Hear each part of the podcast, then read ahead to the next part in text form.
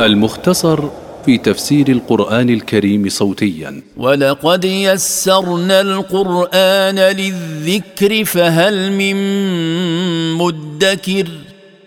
ولقد سهلنا القرآن للتذكر والاتعاظ فهل من معتبر بما فيه من العبر والعظات. فهل من معتبر بما فيه من العبر والعظات.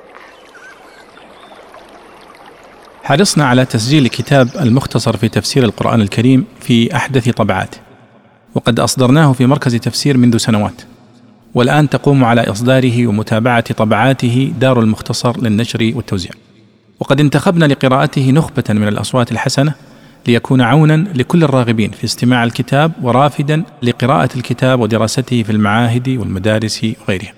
وها نحن نضعه الآن بين يديك أخي المستمع وأختي المستمعة في حلة قشيبة، وقد اخترنا للتلاوة صوت المقرئ الشيخ صابر عبد الحكم جزاه الله خيرا برواية حفص عن عاصم المعتمدة في كتاب المختصر.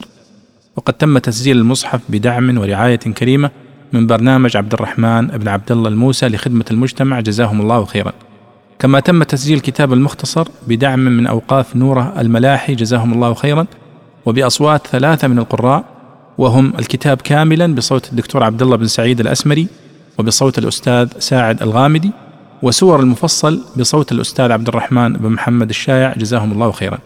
وقد خصصنا له منصات وقنوات خاصة في اليوتيوب والساوند كلاود والبودكاست بمنصاته وبعض الإذاعات العربية حول العالم والتليجرام، وسنتابع نشره بإذن الله على ما يناسب من المنصات، ونسعد بتلقي أي مقترحات لتوسيع دائرة الانتفاع به ونشره.